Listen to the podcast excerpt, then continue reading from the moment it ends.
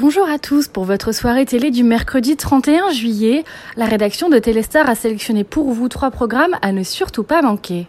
Les fans de thriller ont rendez-vous devant Canal Plus à 20h55 pour découvrir le film Fleuve Noir. Le pitch Le fils aîné de la famille Arnaud disparaît un jour sans explication. Le commandant de police Visconti se retrouve alors chargé de l'affaire. Usé par son métier et alcoolique, il peine à s'occuper de son propre fils délinquant.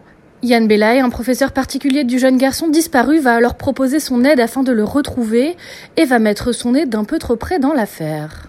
Canal Plus Cinéma propose à 20h50 Escobar.